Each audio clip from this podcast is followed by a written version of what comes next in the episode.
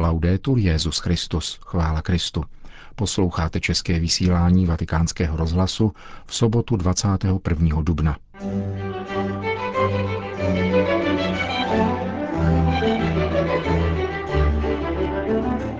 Být nezesvětštělou církví, která světu slouží.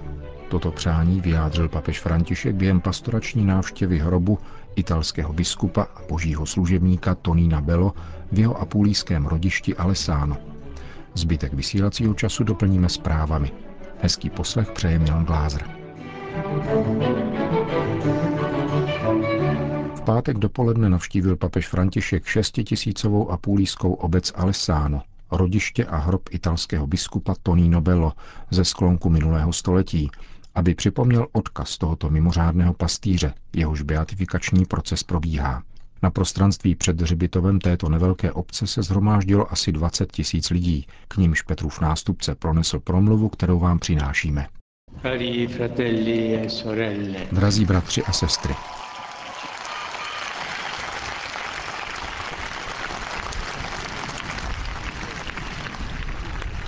Sono giunto pellegrino Přicházím jako poutník do kraje, kde se narodil boží služebník Tonino Bello.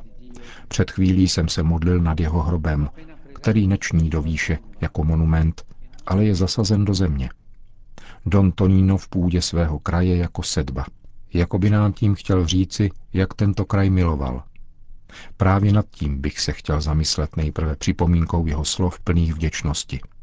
Díky, má země, malá a chudá, která jsi mi dala narodit se chudým jako ty, a právě proto si mi dala nesrovnatelné bohatství, totiž porozumění chudým, kterým tak dnes mohu sloužit.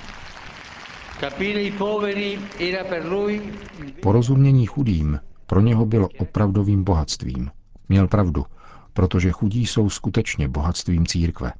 Připomeň nám to, Done Tonino, tváří v tvář opakujícímu se pokušení spolčovat se s nahraditelnými mocnými, vyhledávat privilegia a uvelebovat se v pohodlném životě. Evangelium, jak si připomínal vždycky na Vánoce a Velikonoce, často volá k životu nepohodlnému, protože kdo následuje Ježíše, má rád chudé a pokorné. Tak si počínal mistr. Tak to prohlásila jeho matka, která velebila Boha, protože mocné se sadil z trůnu a ponížené povýšil. Církev, které chudí leží na srdci, zůstává neustále naladěna na tuto boží vlnu. Nikdy nestrácí evangelní frekvenci a cítí povinnost vracet se k podstatnému, aby důsledně vyznávala, že pán je jediné opravdové dobro. Don Tonino ci richiama a non teorizzare la vicinanza ai poveri. Don Tonino nás vybízí, abychom neteoretizovali o blízkosti vůči chudým, ale byli jim na blízku, jako to činil Ježíš, který, ač bohatý, stal se chudým pro nás. Don Tonino cítil potřebu jej napodobovat a osobně se nasazovat až k oproštění se od sebe. Neobtěžovali ho různé žádosti, ale byl zraňován lhostejností. Neobával se nedostatku peněz, ale dělala mu starost nejistota práce, což je problém dnes velice aktuální. Nenechával si ujít příležitost, aby poukázal na prvořadost důstojnosti pracujícího člověka před žádostivostí zisku. Nečekal se založenýma rukama, jednal lokálně, aby rozséval globálně. V přesvědčení, že nejlepším způsobem, jak předejít násilí a jakémukoliv druhu války, je pečovat o ty, kdo jsou v nouzi a prosazovat spravedlnost.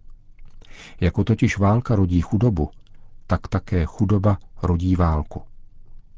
Pokoj se proto začíná vytvářet od domovů, ulic, krámků a všude tam, kde se rukodělně utváří společenství. Don Tonino byl plný naděje a říkával, sdílen, jako kdysi z nazareckého tesařství, vychází slovo pokoje, které vede lidstvo žíznící po spravedlnosti k novému údělu. Cari fratelli e sorelle, questa vocazione di pace Drazí bratři a sestry, toto povolání k pokoji je vašemu kraji vlastní. Patří k této podivuhodné hraniční zemi, kterou Don Tonino přezdíval země okno, protože jich Itálie se zde otevírá jihu světa kde počet chudých stále roste, zatímco bohatí bohatnou více a jejich počet se snižuje. Jste otevřeným oknem, odkud vidíte veškerou chudobu, která tíží dějiny. Ale především buďte oknem naděje, aby středozemí, kolébka civilizace, nebyla nikdy dějištěm války, nýbrž dějištěm pohostinného pokoje. Don Tonino byl mužem svého kraje, protože v tomto kraji uzrálo jeho kněžství. Tady vzklíčilo jeho povolání, které rád nazýval odezvou. Odezvou toho, jak bláznivě Bůh miluje naše křehké životy, jednoho po druhém. Odezvou jeho milujícího hlasu, který k nám denně promlouvá a volá nás, abychom šli stále vpřed, odvážně snili, decentralizovali svoji existenci za účelem sloužit. Vybízí nás, abychom neustále důvěřovali Bohu, jedinému, kdo je schopný proměnit život ve slavnost. Toto je povolání podle Donatonína. Povolání, abychom se stali nejenom zbožnými věřícími, ale opravdu zamilovanými do pána snivým žárem, rozmachem daru a odhodláním nezastavit se v prostřednosti. Když totiž pán roznítí srdce, nemůže zhasnout naděje. Když pán žádá přitakání, nelze odpovědět možná. Prospěje nejenom mladým, ale nám všem, všem, kteří hledají smysl života, naslouchat opět slovům Dona Tonína. Tento kraj dal Antoniovi narodit se Tonínem a stát se Donem Tonínem. Toto prosté a familiární jméno, které čteme na jeho hrobě, k nám stále promlouvá. Vypráví o jeho touze stát se maličkým, aby byl blízký. Zkracoval vzdálenosti a nabízel ruku k pomoci. Vybízí k jednoduché a rizí otevřenosti Evangelia. Don Tonino ji velice doporučoval a zanechal jako odkaz svým kněžím. Říkal, milujme svět, mějme ho rádi, podpírejme jej, prokazujme mu milosedenství, nestavějme ho neustále před strohé požadavky zákona, nezmírníme-li je předem pořádnou dávkou laskavosti. Tato jeho slova vyjevují touhu po církvi, která je pro svět, nikoli světská, níbrž přejícná.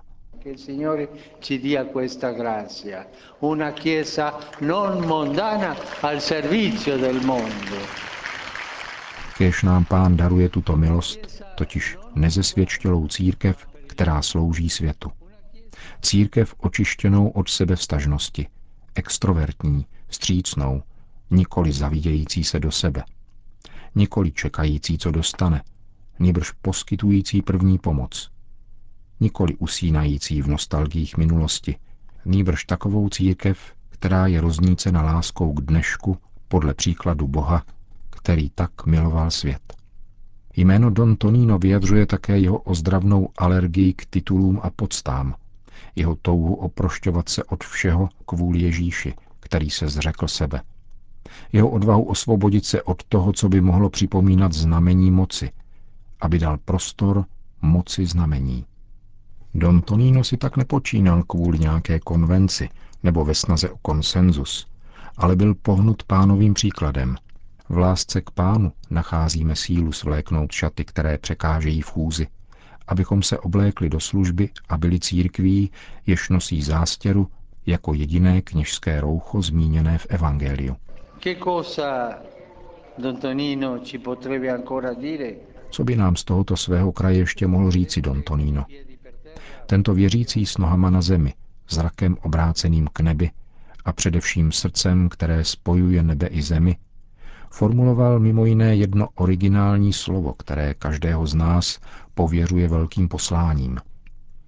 Rád říkával, že my křesťané musíme být kontemplativní, s písmenem K, kontemplativní, to znamená lidmi, kteří vycházejí z kontemplace, z jejíhož dynamismu nechávají vzejít svůj závazek aktivity.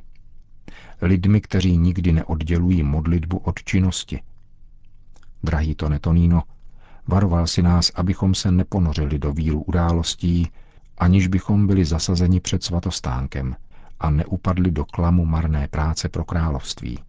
Mohli bychom si položit otázku, Začínáme od svatostánku nebo sami od sebe. Mohl by se s nás také zeptat, zda po vykročení pokračujeme v cestě. Zda jako Maria putující žena vstáváme, abychom šli sloužit člověku. Každému člověku.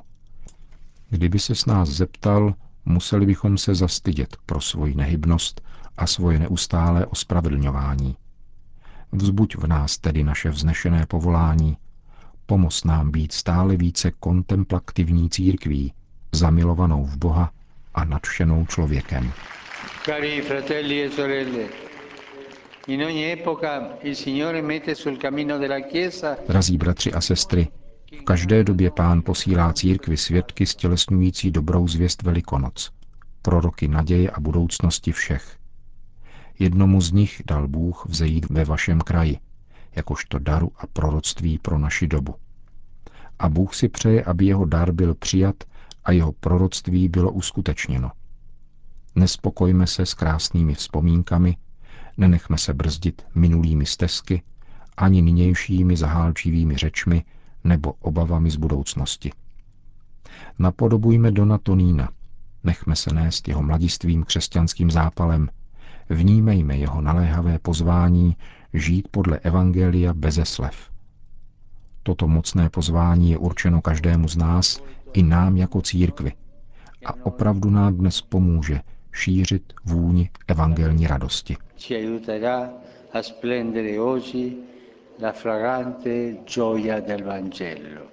To byla promluva, kterou Petrův nástupce pronesl v rodišti italského biskupa Tonina Bello a pulíské obci Alessano, kterou navštívil v pátek dopoledne.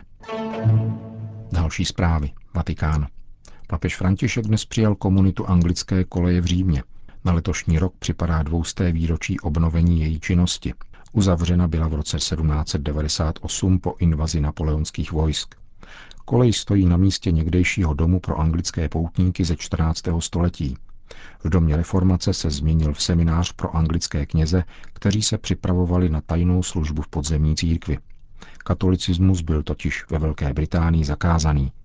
Jak dnes připomněl papež, 44 absolventů této koleje zemřelo mučednickou smrtí. Na svatopetrském náměstí se dnes dopoledne konala audience pro italské poutníky z diecézí Boloňa a Čezéna. Papež František jmenoval kardinála Dominika Duku svým zvláštním legátem na oslavy 1050. výročí prvního biskupského stolce na polském území. Probíhat budou v Poznaní ve dnech 22. až 24. června. Poznaňská diecéze je historicky první diecézí na polském území. Ustanovena byla v roce 968 jako misijní biskupství podléhající přímo pod jurisdikci svatého stolce. Došlo k tomu dva roky po křtu knížete Měška, na nějž měla podle kronikářů významný vliv jeho žena Doubravka, dcera českého knížete Boleslava I. a neteř svatého Václava. Jak píše letopisec Tietmar Mersenburský, Měšek vzal si za ženu urozenou sestru staršího Boleslava, která tak, jak zněla ve jméně svém, jevila se i ve skutečnosti. Dobrava totiž se jmenuje poslovansky, ta, která německým jazykem se překládá Bona. Neboť tato Kristu věrná paní, když poznala, že manžel její je naplněn různými bludy pohanskými, horlivým důmyslem své vznešené mysli stále a stále přemítala, jak by ho k sobě přidružila i ve víře. Prvním biskupem Poznaně se stal Jordán, byl jmenován papežem Janem XIII. Nelze vyloučit, že i on přišel do Poznaně z Čech v doprovodu kněžny Doubravky. Další souvislost s českou historií nebyla však podobně chválihodná. V roce 1038 při Břetislavově válečné výpravě do Polska byla poznaňská diecéze zdevastována. Cené poklady a relikvie uloupené ve Velkopolsku pak pražský biskup Sever, který se nájezdu osobně zúčastnil, uložil v katedrále svatého Víta v Praze. Tak se do pražské katedrály dostaly mimo jiné relikvie svatého Vojtěcha ukradené v Hnězdnu.